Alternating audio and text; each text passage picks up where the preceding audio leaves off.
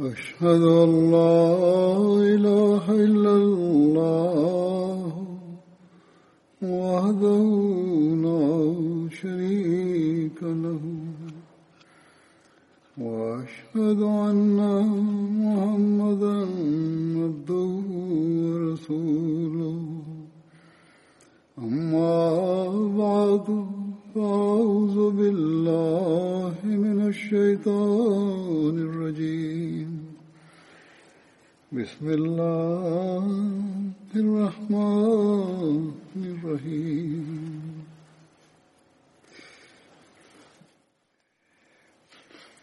الحمد لله رب العالمين. الرحمن الرحيم. مالك يوم الدين. إياك نعبد وإياك نستعين. اهدنا الصراط المستقيم. صراط الذين أنعمت عليهم. غير المغضوب عليهم ولا الضالين.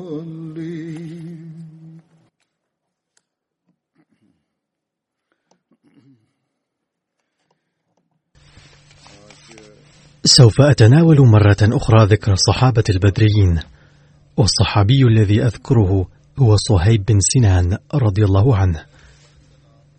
اسم والده سنان بن مالك واسم أمه سلمى بن قيد. كان موطن صهيب الموصل. كان أبوه أو عمه عاملا لكسرى على الأبلة وهي كانت مدينة على شاطئ دجلة ودعيت لاحقا ببصرى. لقد أغار الروم على هذه المنطقة فسبوا صهيبا وهو غلام صغير.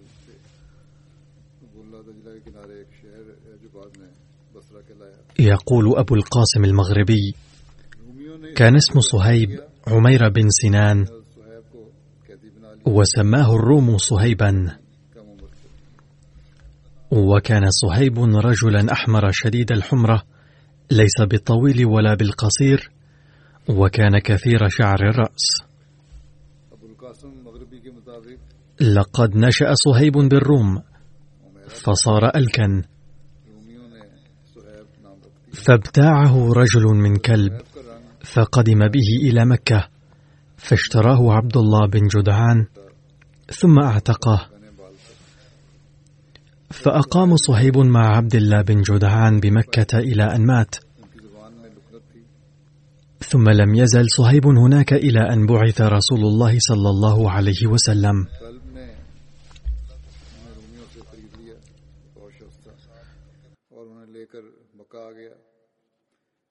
عبداللہ بن جدان نے انہیں خرید کر آزاد کر دیا۔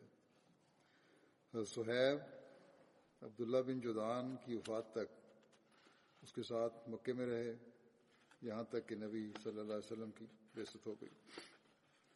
ایک روایت کے مطابق حضرت صہیب کی اولاد کہتی ہے کہ حضرت صہیب جب عقل و شعور کی عمر کو پہنچے تو روم سے بھاگ کر مکے آ گئے۔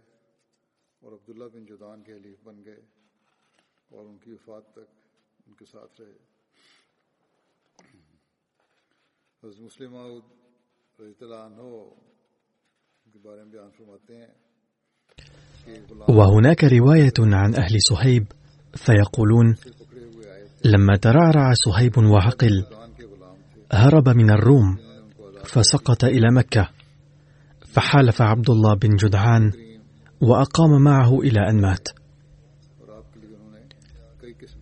يقول عنه المصلح الموعود رضي الله عنه وكان من هؤلاء العبيد صهيب وكان قد جيء به من بلاد الروم. كان عبدا مملوكا لعبد الله بن جدعان الذي أعتقه فيما بعد. لقد تعرض صهيب لبلاء شديد بسبب إيمانه بالرسول صلى الله عليه وسلم.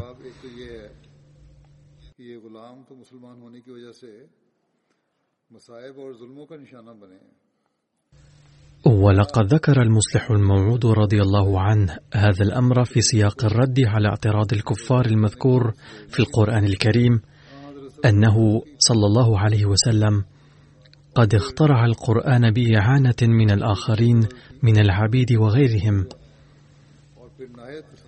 فأحد الردود عليه هو أن هؤلاء العبيد قد تعرضوا بعد إسلامهم للمصائب والظلم الشديد. فهل عان هؤلاء العبيد النبي صلى الله عليه وسلم ليتعرضوا مقابل ذلك لمثل هذه المصائب والشدائد؟ فلم يعينوا في الخفاء بل علنا. ثم ظلوا ثابتين مع تحملهم المصائب والظلم. فبذكر المصلح الموعود رضي الله عنه هذا الأمر استدل على هشاشة ذلك الاعتراض. هذه كانت حالة أولئك الذين آمنوا بالله وبرسوله صلى الله عليه وسلم، وإن إيمانهم هذا جعلهم ثابتين، وإنهم تعلموا الإسلام على يد النبي صلى الله عليه وسلم، وآمنوا بوحي الله تعالى. على أي حال، كان هذا هو سياق هذا البيان المذكور.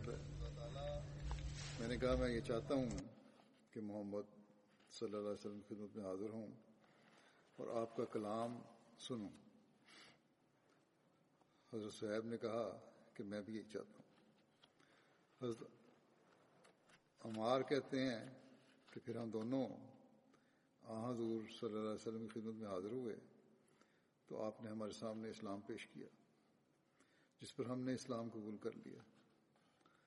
ہم سارا دن وہیں ٹھہرے رہے، یہاں تک کہ ہم نے شام کی، پھر ہم وہاں سے چھپتے ہوئے نکلے۔ حضرت عمار اور حضرت صہیب نے تیس سے زائد افراد کے بعد اسلام قبول کیا۔ قال عمار بن ياسر لقيت صهيب بن سنان على باب دار الأرقم ورسول الله صلى الله عليه وسلم فيها. فقلت له ما تريد؟ فقال لي ما تريد أنت؟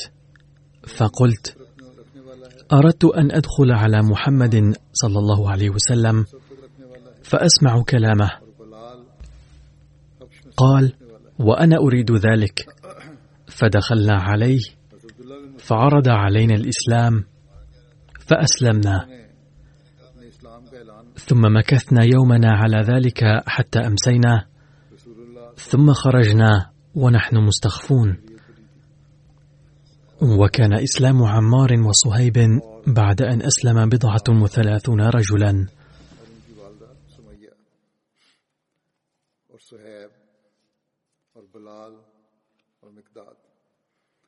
پس رسول اللہ صلی اللہ علیہ وسلم کو تو اللہ تعالیٰ نے آپ کے چچا ابو طالب کے ذریعے محفوظ رکھا اور ابو بکر کو اللہ تعالیٰ نے ان کی قوم کے ذریعے سے محفوظ رکھا اس بارے میں گزشتہ خطبے میں میں وضاحت کر چکا ہوں کہ راوی کا خیال ہے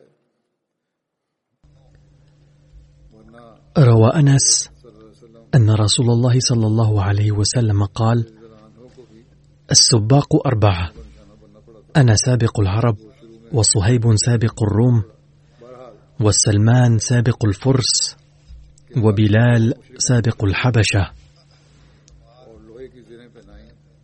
قال عبد الله بن مسعود أول من أظهر إسلامه سبعة النبي صلى الله عليه وسلم وقد نزلت عليه الشريعة وأبو بكر وعمار بن ياسر وسمية أم عمار وصهيب وبلال والمقداد رضي الله عنهم أجمعين. فأما النبي صلى الله عليه وسلم فمنعه الله بعمه أبي طالب. وأما أبو بكر فمنعه الله بقومه. ولقد وضحت هذا الأمر في خطبة ماضية أن هذا هو رأي الراوي. وإلا فإن النبي صلى الله عليه وسلم وأبا بكر رضي الله عنه قد تعرضا للظلم مع أنه في أول الأمر لم يتعرضا له ولكنهما لاحقا تعرضا للظلم والاضطهاد.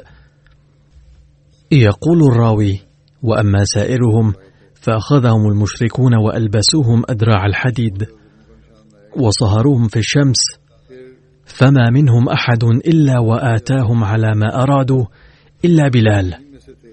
فإنه هانت عليه نفسه في الله وهان على قومه فأخذوه فأعطاه الولدان فجعلوا يطوفون به في شعاب مكة وهو يقول أحد أحد. على أي حال فإن جميعهم قد تحملوا الشدائد كما ذكرت ولكن كل واحد منهم ظل ثابتا على إيمانه إلا أن ما ورد في الرواية عن بلال فهو أنه تعرض لأشد أنواع الظلم. ثم قيل عن صهيب أنه كان من المؤمنين المستضعفين فكانوا يعذبون في سبيل الله في مكة وهو أيضا قد تعرض لأشد أنواع الاضطهاد.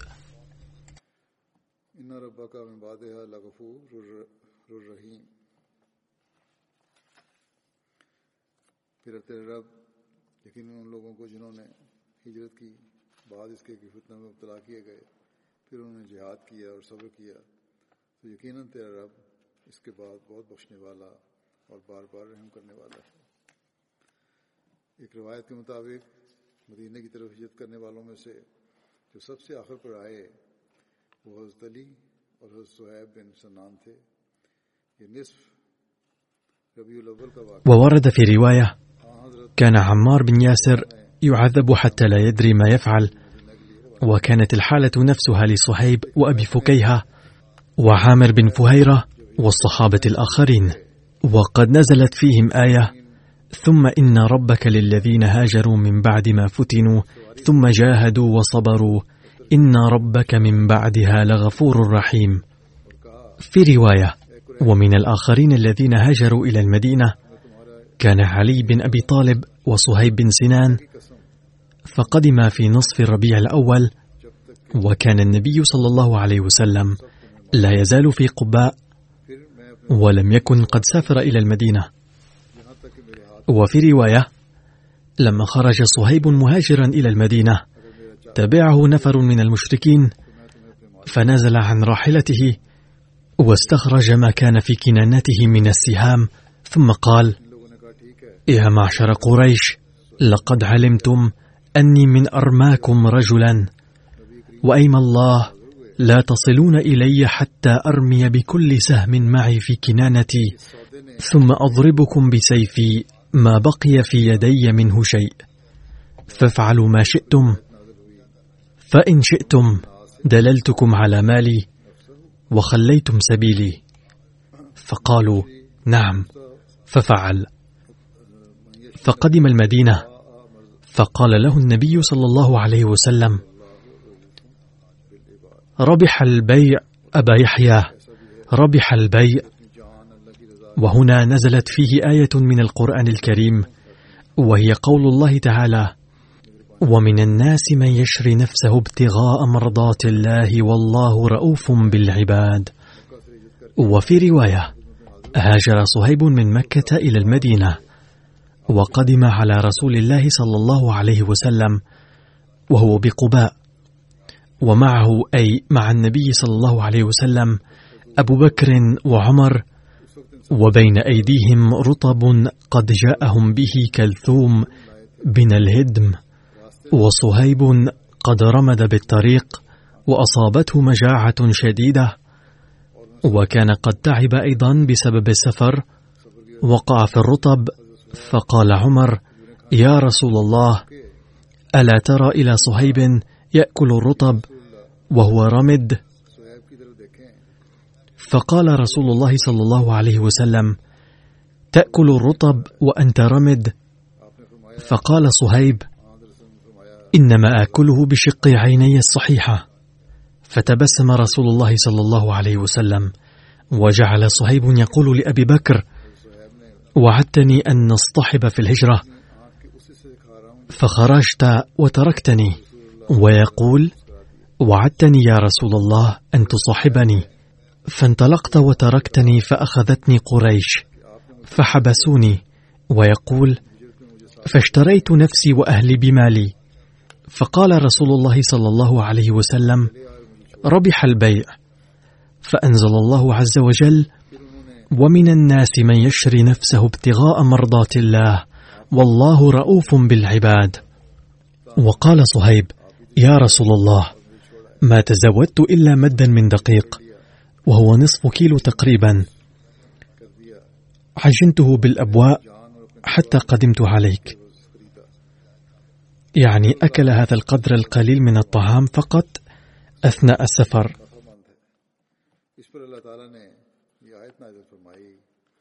ومن الناس من يشري نفسه ابتغاء مرضات الله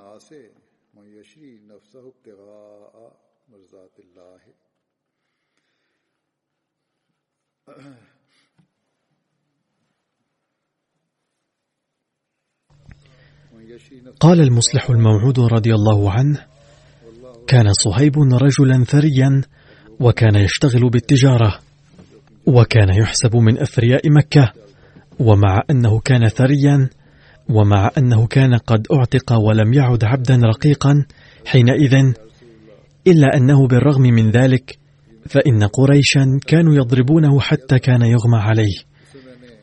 وعندما هاجر الرسول صلى الله عليه وسلم إلى المدينة أراد صهيب أن يلحقه ولكن أهل مكة منعوه قائلين كيف تستطيع أن تغادر مكة مع الثروة التي كسبتها في مكة؟ لن نسمح لك بالمغادرة. فقال لهم لو تخليت لكم عنها جميعا فهل تدعونني أمضي؟ فقبل أهل مكة هذا العرض. وعلى هذا سلم صهيب أهل مكة جميع ثروته وبلغ المدينة خالي الوفاض. ولقي رسول الله صلى الله عليه وسلم الذي هنأه وقال يا صهيب هذه أربح صفقة قمت بها في حياتك. يعني كنت تأخذ المال مقابل البضاعة والآن أحرزت الإيمان مقابل المال.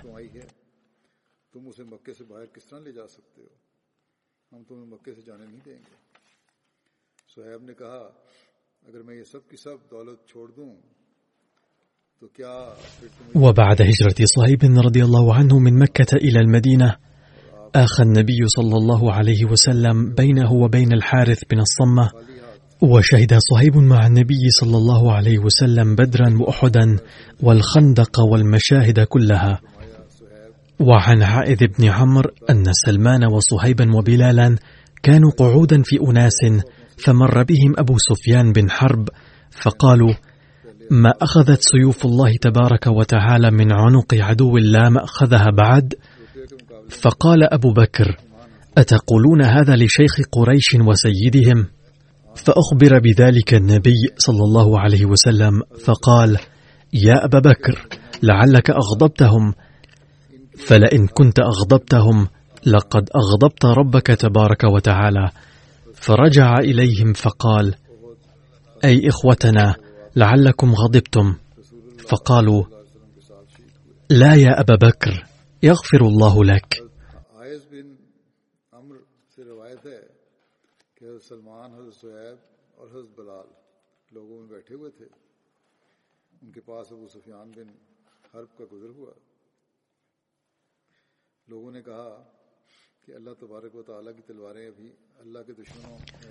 وعن صهيب رضي الله عنه قال لم يشهد رسول الله صلى الله عليه وسلم مشهدا قط. إلا كنت حاضرة. ولم يبايع بيعة قط إلا كنت حاضرها. ولم يسير سرية قط إلا كنت حاضرها. ولا غزا غزاة قط أول الزمان وآخره إلا كنت فيها عن يمينه أو شماله. وما خافوا أمامهم قط إلا كنت أمامهم. ولا ما وراءهم إلا كنت وراءهم. وما جعلت رسول الله صلى الله عليه وسلم بيني وبين العدو قط حتى توفي رسول الله صلى الله عليه وسلم. وكان صهيب في شيخوخته يجمع الناس ويسمعهم بغاية المتعة أحداثه الممتعة التي حدثت في الحروب التي كان قد شارك فيها.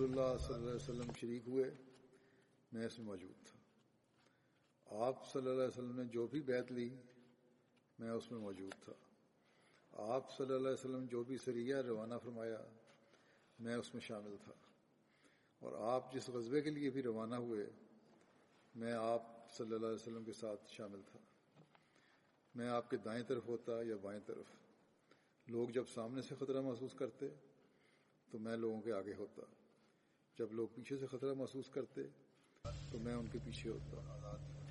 كان في لسان صهيب عجمة أي لم يكن فصيحا مثل العرب. روى زيد بن أسلم عن أبيه قال خرجت مع عمر حتى دخل على صهيب حائطا له بالعالية. فلما رآه صهيب قال يا الناس يا الناس. فظن عمر أنه يقول يا ناس. فقال ما له لا أبا له. يدعو بالناس. فقلت إنما يدعو غلاما له اسمه يحنس وإنما قال ذلك لعقدة في لسانه. فقال له عمر بعد بعض الأحاديث يا صهيب ما فيك شيء عيبه إلا ثلاث خصال. لولاهن ما قدمت عليك احدا. أراك تنتسب عربيا ولسانك أعجمي وتكتني بأبي يحيى اسم نبي وتبذر مالك. فقال صهيب أما تبذير مالي فما أنفقه إلا في حقه أي لا أبذره. وأما اكتنائي بأبي يحيى فإن رسول الله صلى الله عليه وسلم كناني بأبي يحيى فلن أتركها. وأما انتمائي إلى العرب فإن الروم سبتني صغيرا فأخذت لسانهم وأنا رجل من النمر من قاسط وكان عمر بن الخطاب رضي الله عنه محبا لصهيب حسن الظن فيه. حتى إنه لما ضرب أوصى أن يصلي عليه صهيب وأن يصلي بجماعة المسلمين ثلاثا حتى يتفق أهل الشورى على من يستخلف. وتوفي صهيب بالمدينة سنة ثمان وثلاثين في شوال وقيل سنة تسع وثلاثين وهو ابن ثلاث وسبعين سنة وقيل ابن سبعين سنة ودفن بالمدينة.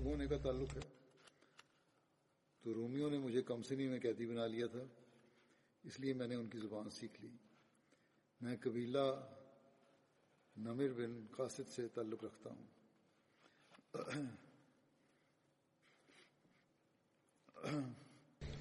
والصحابي التالي الذي أتناول ذكره هو سعد بن الربيع رضي الله عنه. كان أنصاريا من بني الحارث بن الخزرج وكان أبوه الربيع بن عمرو وأمه هزيلة بنت عنبة وكان لسعد زوجان إحداهما عمرة بنت حزم والأخرى حبيبة بنت زيد. وكان لسعد ابنتان إحداهما أم سعد وقيل أم سعد واسمها جميلة.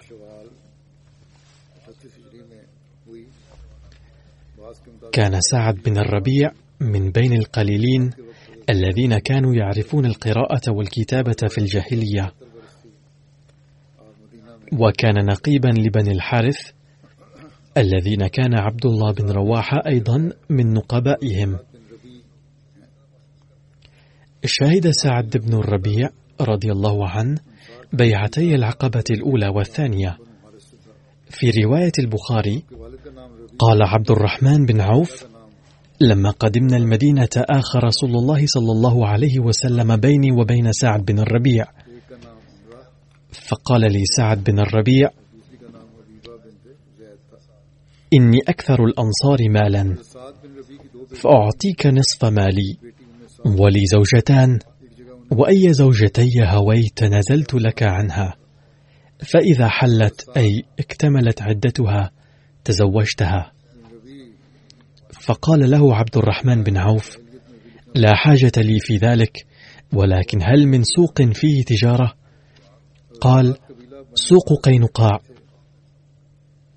فغدا إليه عبد الرحمن فأتى بأقة أي جبن وسمن قال ثم تابع الغد أي ظل يذهب إلى السوق كل يوم ويعمل هكذا. فما لبث أن جاء وعليه أثر صفرة أي على ثوبه أثر لون الزعفران. وكانت هذه علامة الزواج عند العرب ولكن النبي صلى الله عليه وسلم لم يعلم بزواجه. فقال له تزوجت؟ قال نعم. قال ومن؟ قال امرأة من الأنصار. قال وكم سقت إليها؟ أي كم دفعت لها من المهر؟ قال زنه نواة من ذهب. فقال له النبي صلى الله عليه وسلم أولم ولو بشاه. أي رغبه النبي صلى الله عليه وسلم في إقامة الوليمة بقدر ساعته. وشهد سعد بن الربيع رضي الله عنه بدرا وأحدا واستشهد في غزوة أحد. وقال رسول الله صلى الله عليه وسلم يوم أحد من يأتيني بخبر سعد بن الربيع. فقال رجل أنا. فذهب يطوف بين القتلى ويبحث عنه فوجده. فقال له سعد بن الربيع ما شأنك؟ فقال الرجل بعثني رسول الله صلى الله عليه وسلم لآتيه بخبرك. قال سعد فاذهب إلى النبي صلى الله عليه وسلم فأقرئه مني السلام.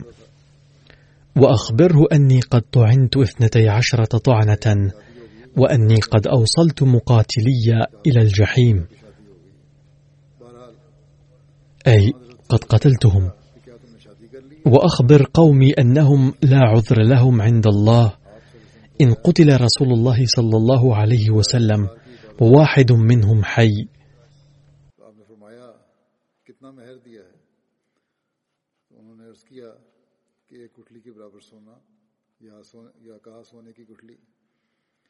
نبی صلی اللہ علیہ وسلم نے فرمایا کہ ولیمہ کرو خواہ بکری کا خواہ ایک بکری کا ہی صحیح ان کی حیثیت کے مطابق ان کو ولیمہ کی طرف توجہ دلائی دعوت کی طرف سعد بن ربی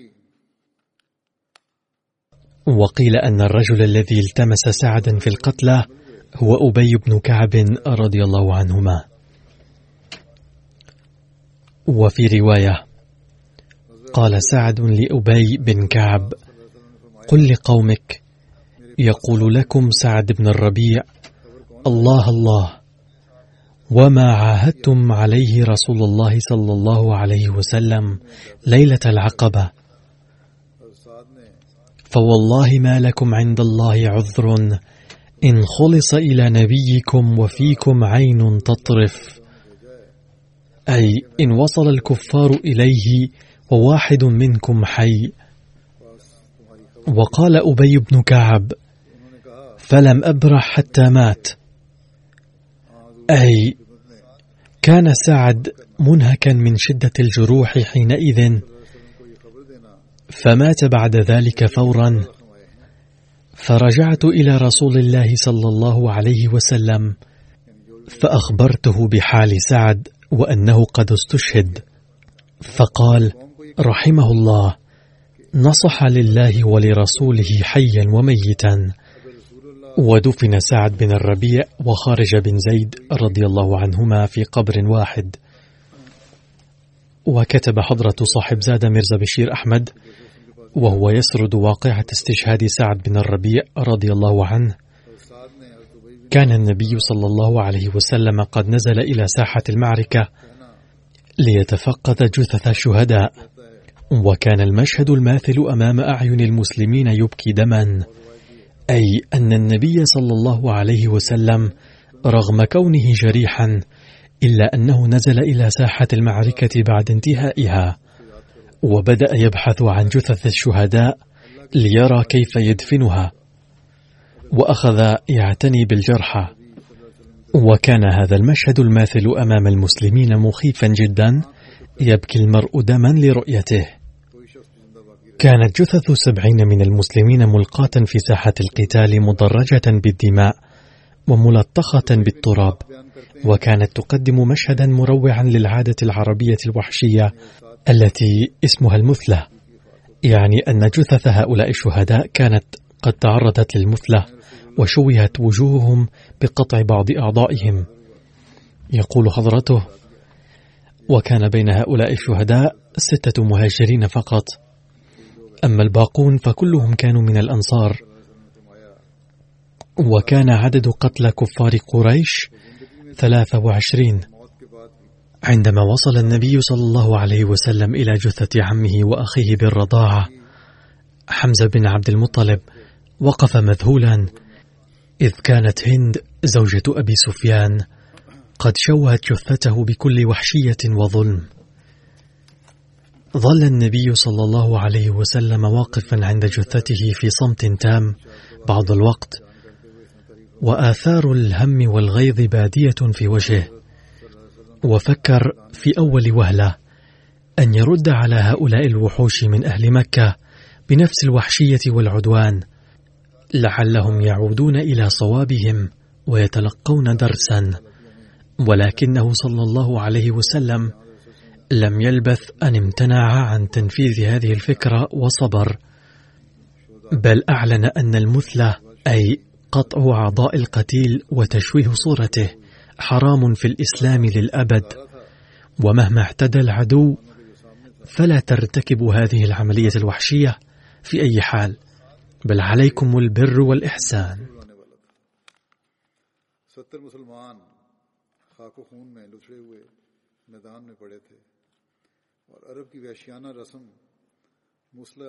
مسلح کا محیب نظارہ پیش کر رہے تھے۔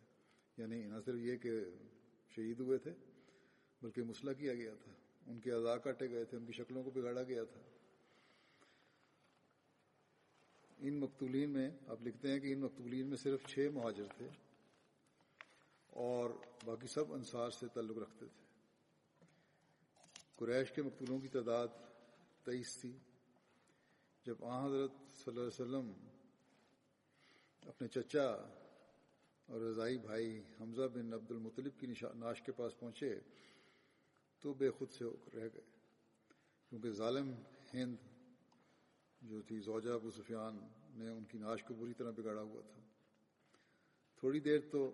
وكانت عمة النبي صلى الله عليه وسلم صفية بنت عبد المطلب تحب أخاها حمزة بن عبد المطلب حبا شديدا وكانت قد خرجت من المدينة عند سماع خبر هزيمة المسلمين.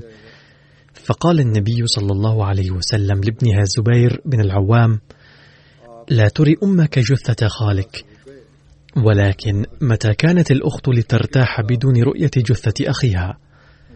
فلما نهاها ابنها عن رؤية جثة حمزة المشوهة المجدوعة قالت بإلحاح دعوني أرى جثة حمزة وإني أعدكم أني سأصبر ولن أتفوه بكلمة جزع ولا فزع. فذهبت بها ورأت جثة أخيها وقالت إنا لله وإنا إليه راجعون وصمتت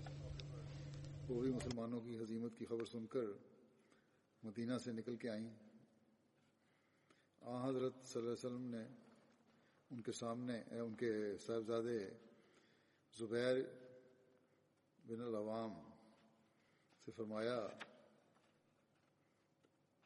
کہ اپنی والدہ کو ثم يكتب المؤلف وكان كفار قريش مثلوا بجثث الصحابة الآخرين أيضا ومنهم جثة عبد الله بن جحش ابن عمة النبي صلى الله عليه وسلم حيث شوهوها تشويها شديدا. وكلما مر النبي صلى الله عليه وسلم بجثة بدت على وجهه آثار الحزن والألم أكثر فأكثر. لعل النبي صلى الله عليه وسلم قال حين ذاك من يأتيني بخبر سعد بن الربيع لأني رأيته في أثناء الحرب محاطا بسهام العدو فذهب أبي بن كعب وبحث عنه هنا وهناك ولم يجده ثم ناداه باسمه بصوت عال ولم يعثر عليه في أي مكان حتى يأس منه وأوشك على العودة لكن خطر بباله قبل العودة أن يناديه باسم النبي صلى الله عليه وسلم لعله يعثر عليه بهذه الطريقة. فقال أبي بن كعب يا سعد أين أنت؟ أمرني رسول الله صلى الله عليه وسلم أن أبحث عنك. فنفخ هذا الصوت روح الحياة في جسد سعد إذ كان بين الجثث وكأنه شبه ميت. فلما سمع سعد اسم النبي صلى الله عليه وسلم عاد إليه رمق الحياة فرد بصوت منخفض جدا من الباحث عني؟ فها أنا هنا. فأجال أبي بن كعب النظر فيما حوله ووجد سعدا على بعد قليل في كومة من القتلى وهو موشك على لفظ أنفاسه الأخيرة. فقال أبي بن كعب قد أرسلني النبي صلى الله عليه وسلم لأخبره عن حالتك. فقال سعد بلغ رسول الله صلى الله عليه وسلم سلامي وقل له إن سعدا يقول جزاك الله عني خير ما جزى نبيا عن أمته. وأبلغ قومك مني السلام وقل لهم إن سعدا يقول لكم لا عذر لكم عند الله إن خلص إلى نبيكم وفيكم عين تطرف ثم توفي.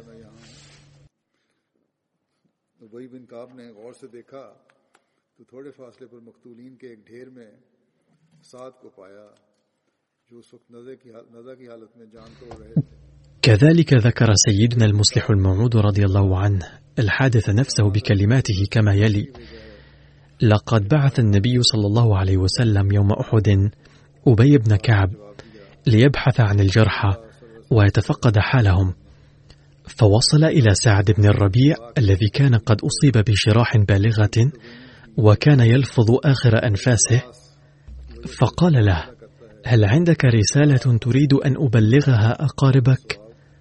فتبسم سعد وقال كنت أنتظر أن يأتيني مسلم لأحمله رسالتي ولكني أرجوك أولا أن تعدني واضعا يدك في يدي بتبليغ رسالتي إلى أهلي.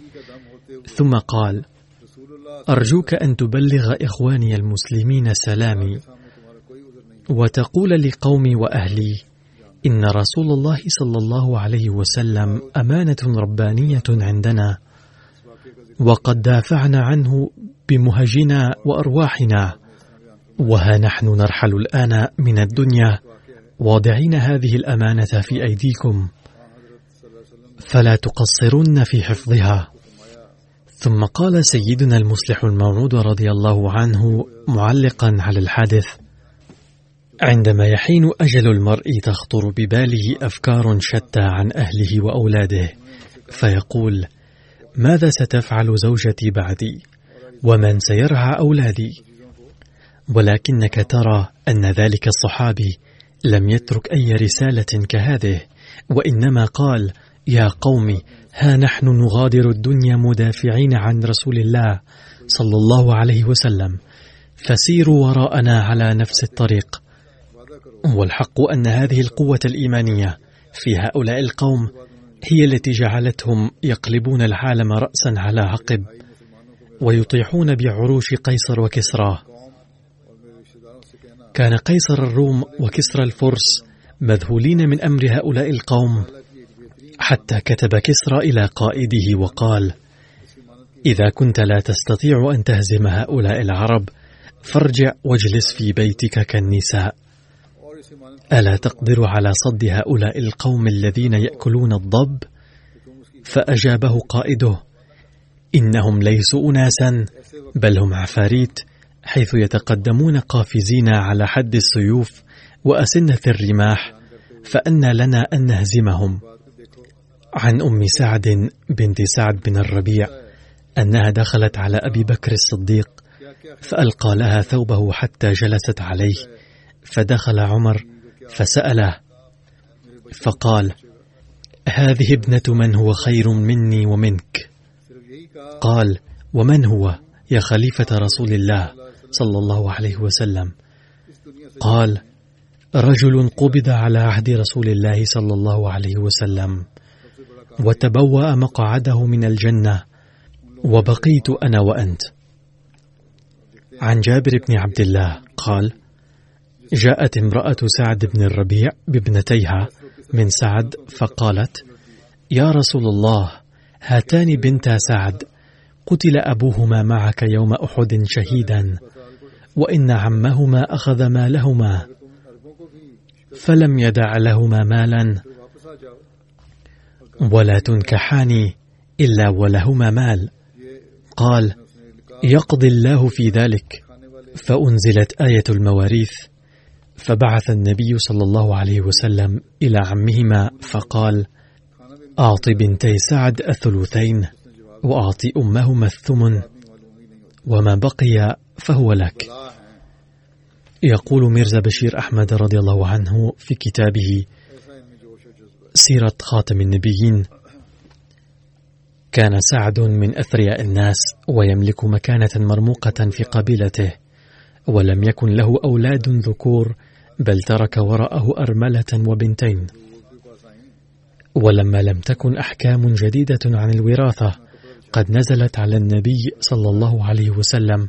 إلى ذلك الحين فكان الإرث يوزع على الورثة أيضا بحسب قوانين قديمة سائدة في العرب. فإن لم يترك المتوفى وراءه أولادا ذكورا استولى على تركته أقاربه من طرف والده وبقيت أرملته وبناته صفر اليدين. فبعد استشهاد سعد بن الربيع استولى على تركته كلها أخوه وبقيت أرملة سعد وبنتاه دون سند. ففي هذه الحالة من الحزن والألم جاءت زوجة سعد بن الربيع إلى النبي صلى الله عليه وسلم مع بنتيها وذكرت له القصة كلها وأبدت قلقها تجاه ما حصل. فهزت هذه القصة المؤلمة فطرة النبي صلى الله عليه وسلم الطيبة. ولكن لما لم تكن الأحكام بهذا الشأن قد نزلت عليه صلى الله عليه وسلم من الله إلى ذلك الحين فقال لها أن تنتظر وهو صلى الله عليه وسلم سوف يحكم في الموضوع بحسب الأحكام التي ستنزل من الله تعالى. فتوجه النبي صلى الله عليه وسلم إلى الله تعالى ولم تمض مدة طويلة حتى نزلت عليه بعض الآيات الواردة في سورة النساء عن مسائل الميراث. فدعا أخا سعد وقال له أن يسلم ثلثي ما تركه سعد لابنتيه وثمونه لزوجة المرحوم ويأخذ البقية. ومن ذلك الوقت بدأت أحكام جديدة عن تقسيم الإرث وبموجبها تنال زوجة ثمن تركة زوجها صاحب الأولاد. وربعها إن لم يكن له أولاد. والبنات ينلن نصف ما يأخذه إخوتهن من تركة أبيهم. وإن لم يكن للمرحوم أولاد ذكور فلهن ثلث تركة والدهن أو نصفها بحسب اختلاف الأوضاع. والأم ستنال سدس ما تركه ابنها إن كان له أولاد. وثلثه إن لم يكن له أولاد. وكذلك تقرر نصيب الورثة الآخرين واستعادت المرأة نصيبها الفطري الذي كان قد غصب منها.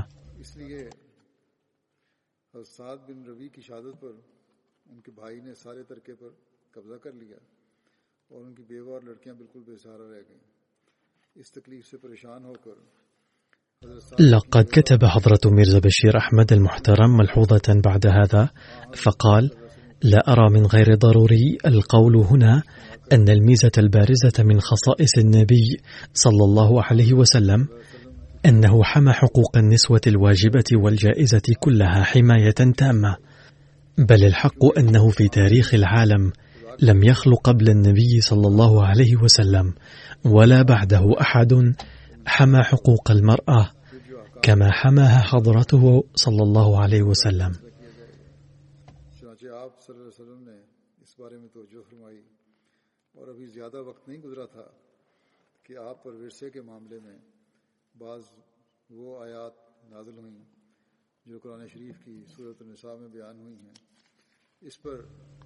فقد سلم النبي صلى الله عليه وسلم بجميع حقوقها الواجبة في مجال الوراثة والزواج وعلاقات الزوج والزوجة والطلاق والخلع واقتناء العقار الشخصي واستخدام هذا العقار الشخصي وتلقي العلم وولاية الأولاد وتربيتهم والاشتراك في القضايا القومية والوطنية والحرية الشخصية والحقوق والمسؤوليات الدينية. باختصار قد أقر النبي صلى الله عليه وسلم بحق المرأة في كل ميدان سواء كان دينيا أو ماديا كانت المرأة تقدر على الخوض فيه. وفرض على أمته حماية حقوقها باعتبارها أمانة مقدسة عندهم. ولهذا السبب كانت المرأة العربية تعد بعثته صلى الله عليه وسلم رسالة الخلاص لها. ثم يقول حضرته فلو خضت في بيان تفاصيل هذه الحقوق أكثر لابتعدت عن طريقي. أي لما كنت لا أبين موضوع حقوق المرأة أصلا لذا أستطيع الخوض في التفصيل. وإلا لأخبرتكم أن تعليمه صلى الله عليه وسلم عن المرأة يحتل أسمى مرتبة لم يرتقي إليها أي دين ولا تمدن في العالم.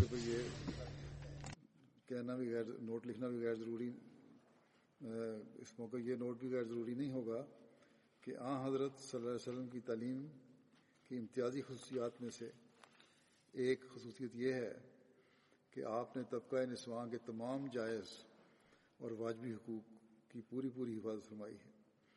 بلکہ حق یہ ہے کہ دنیا کی تاریخ میں آپ صلی اللہ علیہ وسلم سے پہلے یا آپ کے بعد کوئی ایسا شخص نہیں گزرا جس نے عورت کے حقوق کی ایسی حفاظت کی ہو جیسی آپ نے کی ہے۔ چنانچہ ورثے میں، بیاہ شادی میں خاون بیوی کے تعلقات میں، طلاق و خلا میں، اپنی ذاتی جائیداد پیدا کرنے کے حق میں، اپنی جائیداد کے استعمال کرنے کے حق میں، تعلیم کے حقوق میں بچوں کی ولایت و تربیت کے حقوق میں، قومی اور ملکی معاملات میں حصہ لینے کے حق میں، شخصی آزادی کے معاملے میں، دینی حقوق اور ذمہ داریوں میں، الغرض دین و دنیا کے ہر اس میدان میں جس میں عورت قدم رکھ سکتی ہے۔ آ، حضرت صلی اللہ علیہ وسلم نے اس کے تمام واجبی حقوق کو تسلیم کیا ہے اور اس کے حقوق کی حفاظت کو اپنی امت کے لیے ایک مقدس امانت اور فرض کے طور پر قرار دیا ہے۔ یہی وجہ ہے کہ عرب کی عورت آپ کی بعثت کو اپنے لیے ایک نجات کا پیغام سمجھتی تھی۔ پھر آپ لکھتے ہیں کہ مجھے اپنے رستے سے ہٹنا پڑتا ہے یعنی مضمون جو بیان ہو رہا ہے پرے ہٹ رہا ہوں۔ ہٹنا پڑتا اگر میں مزید اس کی تفصیلات بیان کرتا، ورنہ میں بتاتا کیونکہ مضمون یہ نہیں بیان ہو رہا، عورتوں کے حقوق کا اس لیے بیان نہیں کر سکتا، ورنہ میں بتا دیتا کہ عورت کے معاملے میں آپ کی تعلیم حقیقتاً اس اس اعلیٰ مقام پر قائم ہے جس تک دنیا کا کوئی مذہب اور کوئی تمدن نہیں پہنچا۔ اور یقیناً آپ کا یہ پیارا قول ایک گہری صداقت پر مبنی ہے کہ حبب إلي من دنياكم دنیا کو منساؤ و تیب و جوہلت قرۃ و عینی فصلات یعنی دنیا کی چیزوں میں سے بعد هذا أود أن أطلب منكم الدعاء بإيجاز للأوضاع السائدة. أدعو الله أن يخلص العالم من الكورونا والآفات الأخرى ويهب الناس عقلا وفهما بأن بقاءهم وسلامتهم في الإنابة إلى إله واحد وأداء حقوق بعضهم البعض والقضاء على الفتنة والفساد من العالم. بتقديم التضحيات. وهب الله الحكام أيضا العقل لإدارة النظام بعدل. نسأل الله أن يحمي كل أحمدي من النتائج الوخيمة للفوضى والاضطراب السائد في هذه الأيام في أمريكا وأن يوفق المواطنين بتقديم طلباتهم والسعي لنيل حقوقهم بوجه صحيح. إذا كسر الأمريكان الأفارقة بيوتهم وأشعلوا النار فيها فإنهم يجلبون الضرر والخسارة لأنفسهم. فقد علق على ذلك عدد من القادة الأفارقة أيضا أن عليهم أن لا يشعلوا النار في بيوتهم ولا يخربوها.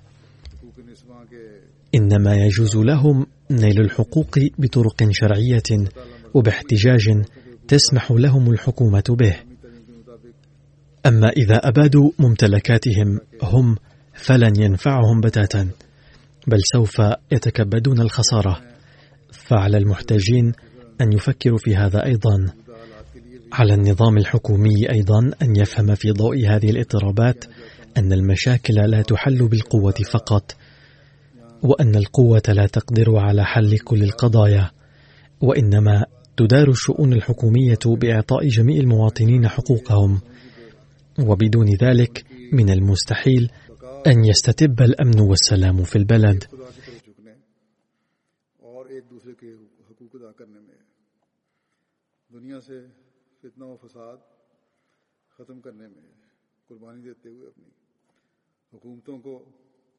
اللہ تعالیٰ عقل دے کہ انصاف پر مبنی نظام چلائیں۔ امریکہ میں بھی آج کل جو بے چینی اور پھیلی ہوئی ہے۔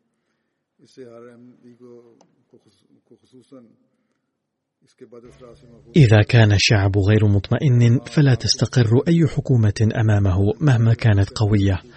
على كل حال نسأل الله تعالى أن تزول الفتن حيثما كانت وأن تؤدي الحكومات حقوق الشعب وأن يمارس الشعب الضغط على الحكومات لحد مسموح لنيل حقوقهم.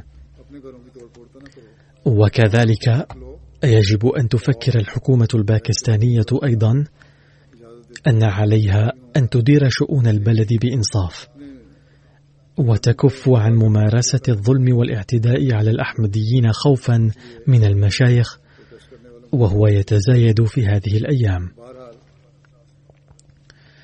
وتتلقى الدرس من تاريخ البلد. فبإثارة قضية الأحمدية وممارسة الظلم والاعتداء على الأحمديين لم تبقى حكومة الحكام السابقين ولن تبقى في المستقبل أيضا. فاتركوا هذا الخيال أن بهذه القضية يمكن إطالة مدة الحكم إلا أن الأحمدية تقدمت وازدهرت أكثر من ذي قبل نتيجة هذا الاضطهاد وسوف تتقدم وتزدهر في المستقبل أيضا إن شاء الله. فهذا فعل الله ولا مانع له. نحن ندعو الله تعالى أن يزيل الظلم والفساد والاضطراب من كل مكان وأن يتلقى كل إنسان الدرس من هذا الوباء المتفشي في هذه الأيام ويحدث في نفسه تغييرات وأن يوفقنا الله نحن الأحمديين لأداء حق عبادته وحقوق عباده أكثر من ذي قبل. لكي ننال حب الله أكثر فأكثر ونشاهد تحقق الرقي والازدهار بأم أعيننا.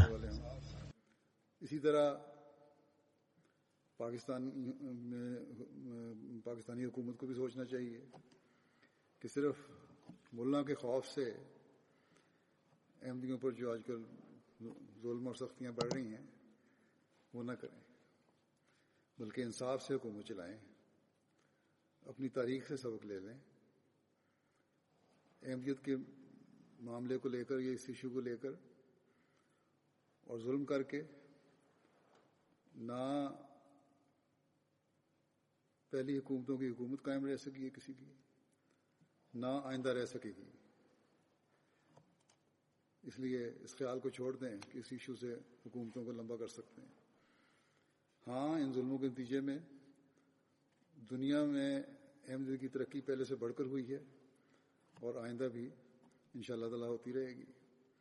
یہ خدا تعالیٰ کا کام ہے اور اس کو کوئی نہیں روک سکتا۔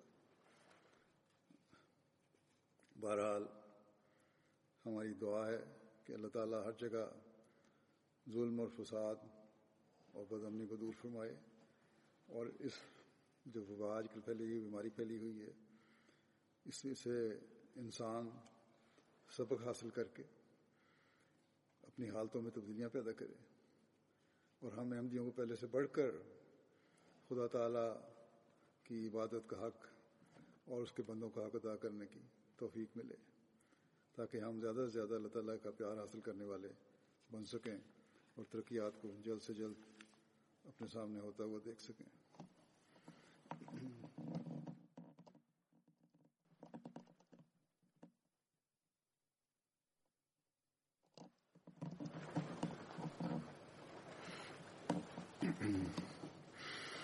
الحمد لله الحمد لله نحمده ونستعينه ونستغفره ونؤمن به ونتوكل عليه.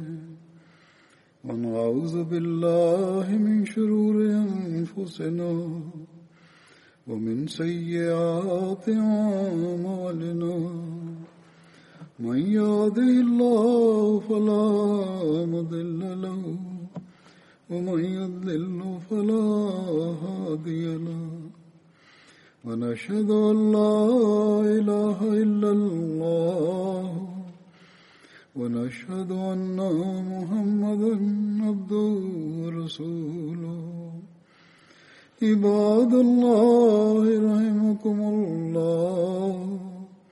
إن الله يأمر بالعدل والإحسان وإيتاء ذي القربى وينهى عن الفحشاء والمنكر والبغي يعظكم لعلكم تذكرون اذكروا الله يذكركم وادعوه يستجب لكم ولذكر الله أكبر.